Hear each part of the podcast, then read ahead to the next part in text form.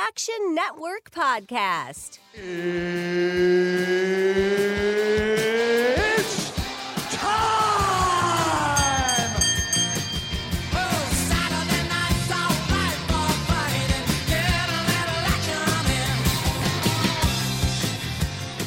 Welcome into the Action Network podcast. This is your UFC Fight Night 205 betting preview. Brendan Glasheen with the usual crew here at the Action Network. Senior writer Sean Zerillo. We have former professional MMA fighter and MMA analyst Billy Ward joining us. UFC Fight Night 205 in inside Nationwide Arena in Columbus, Ohio. So, I mean, you could just call it Fight Night Columbus. Uh, looking forward to it this Saturday. 13 fights, six on the main card, seven prelims. We won't discuss every fight here on the show if you're new listener, but what we will do is discuss the main event, which we'll get to first. We'll also get into the guys' fight of the night. They also have favorite underdog plays, favorite props.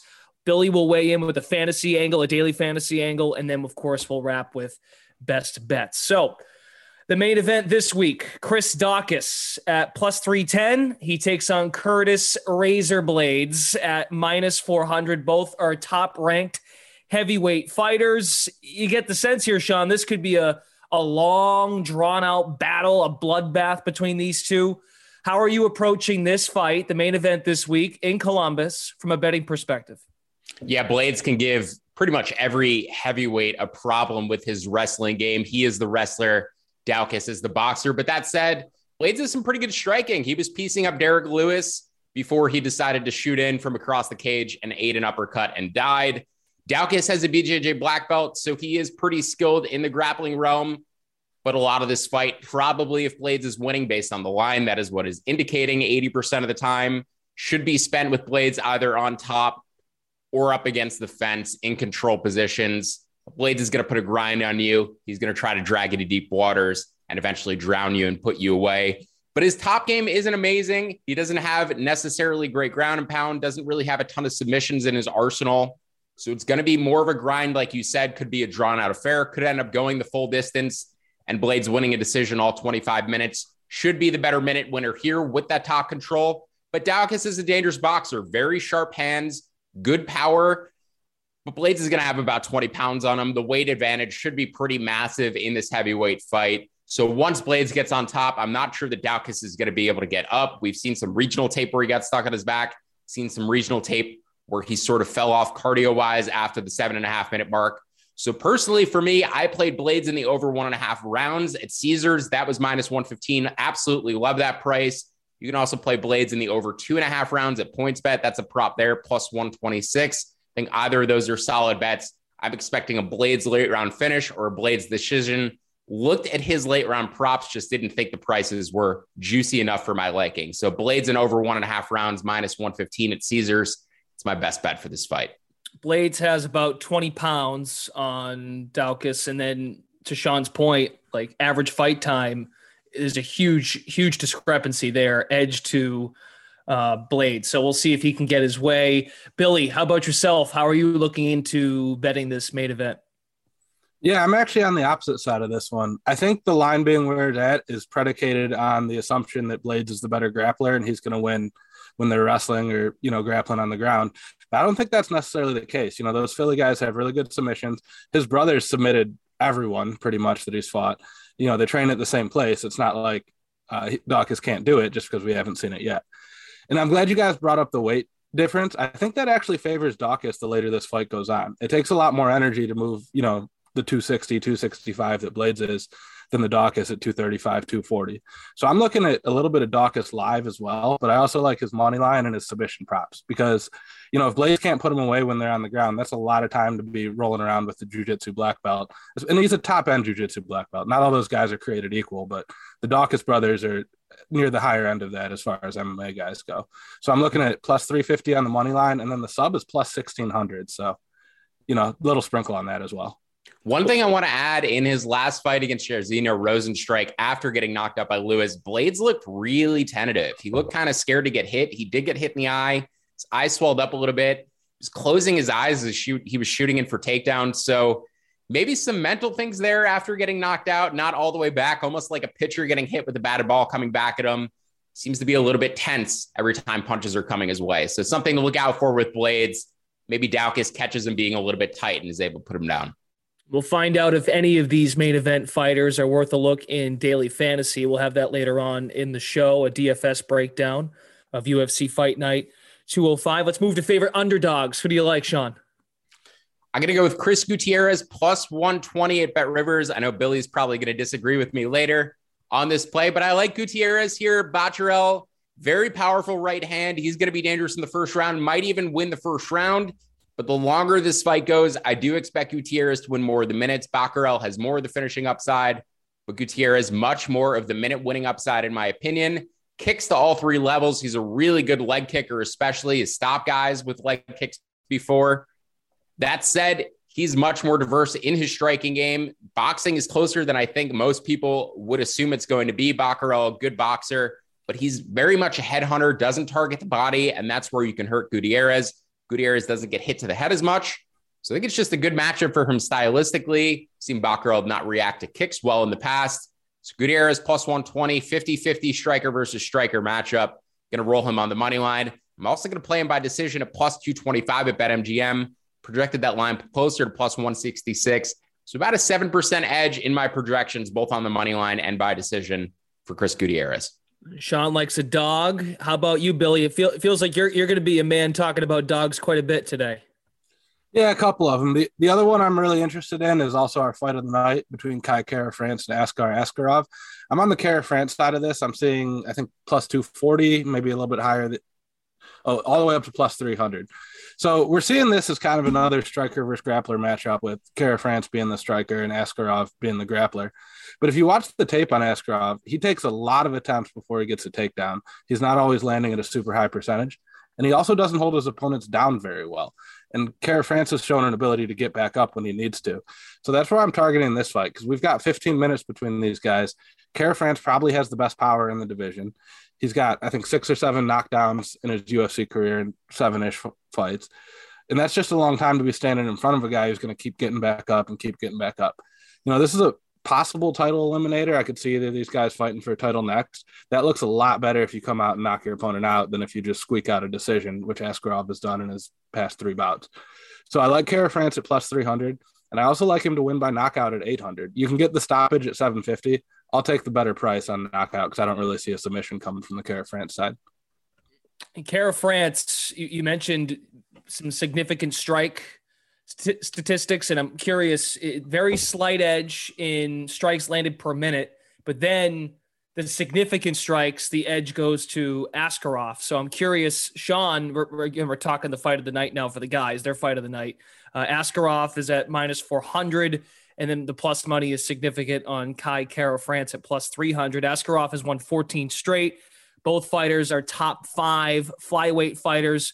Sean, weigh in on this one.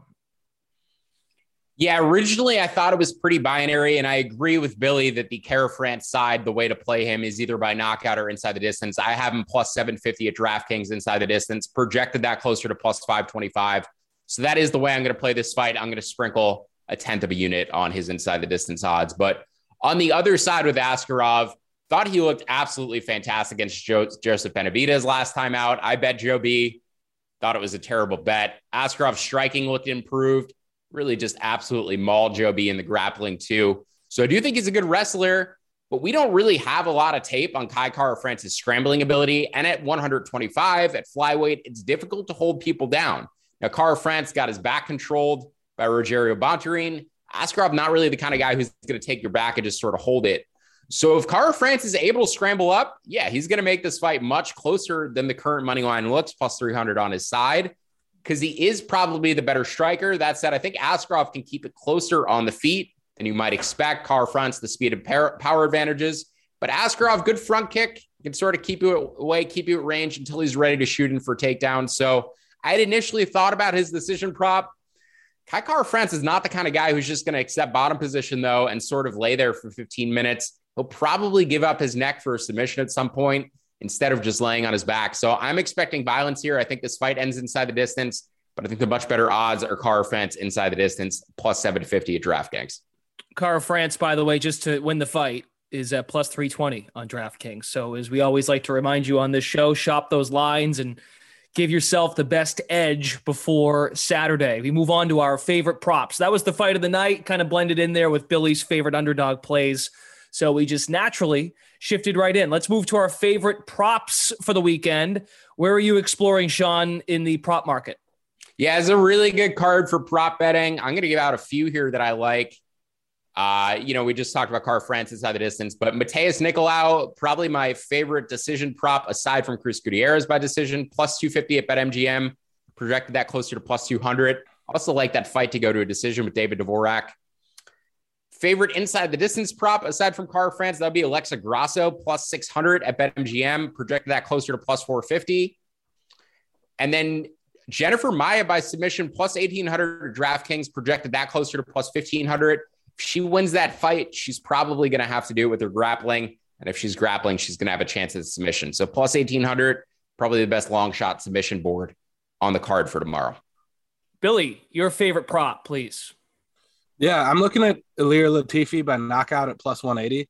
And this really isn't so much because I'm that impressed by Latifi. He's, you know, got a win in his last one, not super aggressive but he is fighting 44 year old Alexei Oleinik, who's been knocked out in two of his last three fights. This is the same fight we saw last week with uh, Pavlovich and Abdurakhimov. We've got an older guy, you know, well into his 40s, taking a couple knockouts. As Sean likes to point out, could be even older than that. I don't know. He might be 50 for all we know. These Russian fighters. So, you know, your chin doesn't get better with age. Your defense doesn't get better with age. Once those knockouts start coming, they don't really stop. And he's also a smaller heavyweight, Oleinik, that is his last weigh in was 228. So, you know, he's facing a much bigger, much stronger guy, well into his 40s. I think Latifi eventually finishes this one. Feels like uh, Oleinik is getting a generous 240 uh, weight total. Is that, that, does that feel generous or? I haven't I haven't seen the weigh-ins today. I've got Tapology with his 228 at his last fight. He might have came in a little bit heavier, but okay. you know he's six two. He's not like a little guy or anything. But true, fair. We'll move on to our daily fantasy outlook for UFC Fight Night 205. It's in Columbus, Ohio. Brendan Glasheen with Sean Zerillo, Billy Ward. We still have best bets on the way, so be sure to stay tuned for those. Okay, Billy. So, eh, as I like to ask you each and every week, when you look at the contest, you jump in and you're trying to figure out, make sense of the salaries, who makes sense to anchor this week's lineups if you were trying to put together a GPP. Yeah, you know, I'm I'm going a little bit off the rails here and trying to get one of either Daukaus or Kara France in each of my GPP lineups. They're both cheap. I, I don't think they're going to be super under owned, but you know those underdogs usually come in a little bit less than the favorites. And both guys, if they win it, it's probably going to be by a finish. You know, for cash, I'm kind of okay playing the favorites a little bit more, but those are my two favorites for GPPs. Okay, very nice. So both main event fighters should be involved, according to Billy, in cash games, but those GPPs you can spend a little bit more. How about finding some of those middle tier fighters with salaries? Yeah, you know, I don't really love a ton of the greater than 9,000 salary fighters this week. Just there's not great stoppage odds on most of those. So for my GPPs outside of, you know, Blaydes, if you're mixing him in, and Khizriev, who was just added to the player pool at 9,300, I think those guys have pretty good uh, salaries for their expected outcome. But I really like Batgerel at 8,500, Latifi, as I mentioned, at 86, Slavikov is 87, and then Neil Magny 88. I'm kind of mixing and matching those guys in with most of my lineups. I think they all have a decent shot at winning by stoppage. So we can get an extra one of those guys versus a super expensive fighter. And then we need to find some value, which I mentioned right. Kara France and Daukaus. I also like Nicolau. Sean brought him up. He's 7,800 on DraftKings salary. So that's another one I'm looking for on the cheap side. So, Sean, if you want to jump in, I know this is more of Billy's wheelhouse, but it feels like based on our betting discussions of finding value in some of these fighters that have these longer shot odds, it is a it is a pretty good week from a DFS standpoint to kind of jump in and and you have that edge from a if you're di- dissecting things from a betting angle for this particular weekend, you might have an edge there tracking value in daily fantasy. It feels like. Absolutely. You know, I, I try to align my DFS picks, not necessarily with my bets, but with fighters who I think are cheaper and can finish, or who I think have safe floors for cash games who are more expensive. So the the guy who really stands out this week is uh, Aliaskhab Khizriev. Uh, he's like minus twelve hundred on the money line. He's minus 350 to finish inside the distance. Billy, are, are you putting Khizriev in all your lineups? Are you looking to fade the market with him? How are you approaching Khizriev? Because I think how you handle him is sort of, you know, where you get to start this week. Yeah, I think I'll probably have him in most of my lineups. I like to have, you know, one or two just in case he wins with the disappointing score. But he came in a little bit cheaper than I thought, given the betting market that you put out there. I thought he'd be 96, 9500. And then at 93 is just a really tough fade, which is, you know, why you can't really afford one of those other expensive fighters, which then leads me to the Kara-Francis and the Daukases. But, you know, I'll probably do at least one or two lineups going in the other direction just in case he he could win and score 70 or 80 points and be a disappointment. All right. Yeah, as I always like to point out too, there's there's three women's fights on this card, and anytime you get you know two three women's fights on a card, there's a good chance that at least one of those fighters is going to be in the optimal lineup, and they tend to be under owned relative to the male fighters. So, good way to start, you know, with your lineups. If you're using optimizers, take one or two of the female fighters, you know, mix them around and and build some lineups around those because good chance that you'll have a unique lineup compared to other competitors. Yeah, 13, to that 13, point, I really like uh, Mana and Fiorot, but they're all really expensive. Like we're just not getting those fights with the closer salaries from the women, which makes it a little bit tougher because you almost have to have a stoppage when your fighter's over 9,000. But Fiorot throws over 80 strikes per round. So she might be the one that can score enough points without getting a finish and still make it to the optimal, even at what 92, 9,300, something like that. Yeah, 9,400, most expensive. So there you go. That's good stuff. But another week where we have, uh, at least in the DraftKings contest, five salaries north of, of, of 9,000 or more, which in previous weeks, a little more top heavy. And then it kind of comes down a notch. Before we wrap up this episode here on the Action Network podcast, we have to get to best bets for UFC Fight Night 205. We'll go Sean, then Billy. Yeah, you know, I, I was actually going to say that Gutierrez was my best bet. I think that Blaydes and over one and a half is probably my best bet on this card. I really like that number. Again, minus 115 at Caesars. You could parlay those two numbers together, Blaydes and the over one and a half rounds. And it's one of the few books that'll let you do that. But I just want to talk about one more fight here before we go that I am betting that I like quite a bit for this weekend. The featured bout between Bryan Barberena and Matt Brown. Both these guys are kind of washed at this point, to be honest with you. But Barberena is nine years younger trust his volume more, trust his cardio more, trust his durability ever so slightly more. I don't really expect Brown to come out here and have some grappling success. And I'm surprised that the line is close as it is. I would make Barberena closer to 60% here. I also like the fight to end inside the distance. Made that closer to 70%, around minus 220, so just under 70%. So Barberena minus 108 at FanDuel, fight to end inside the distance, minus 186 at FanDuel. Like that fight pretty much as much as the Gutierrez or the Blaydes fights this weekend. And Billy Ward, your best bet for the weekend. Yeah, before I totally disagree with Sean on my best bet, I gotta say I'm on the same side on the uh, Bryan Barberena. I could have sworn Matt Brown retired like five, six years ago, and he every did. time I he came back, yeah, yeah, and every time I see him fight, I go, "This is the last time we're seeing Matt Brown in the octagon," and then he gets booked for another one. I have no idea how he's still doing it. But anyway, um, yeah, I'm going with Batgerel Danaa or Danaa Batgerel. They seem to have switched his first and last names lately. I get where Sean's coming from on the Gutierrez angle. I do. I just think Batgerel's volume and his kind of overwhelming style, one plays really well to the judges if it goes that far, but two, he's going to catch him at some point.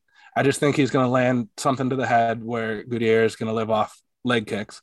The caveat to that, I will say, is if it looks like Gutierrez is landing leg kicks early, I'm willing to hedge off that bet with a live bet on him, especially if Batgerel wins the first round but eats a few leg kicks in the process. Then I'm probably going to fire live in the other direction and try to hedge that one off. Great stuff, gentlemen. Looking forward to it this weekend. Again, UFC Fight Night. 205 inside Nationwide Arena in Columbus, Ohio. 13 fights. We just gave you a full breakdown. The six main card events, seven prelims. Great stuff from both Sean Zerillo and Billy Ward. You can find their great work over on the Action Network. Thank you again, everybody, for tuning into the Action Network podcast. That was a UFC Fight Night 205 betting preview. I'm Brendan Glasheen. We will catch you next time. Best of luck this weekend.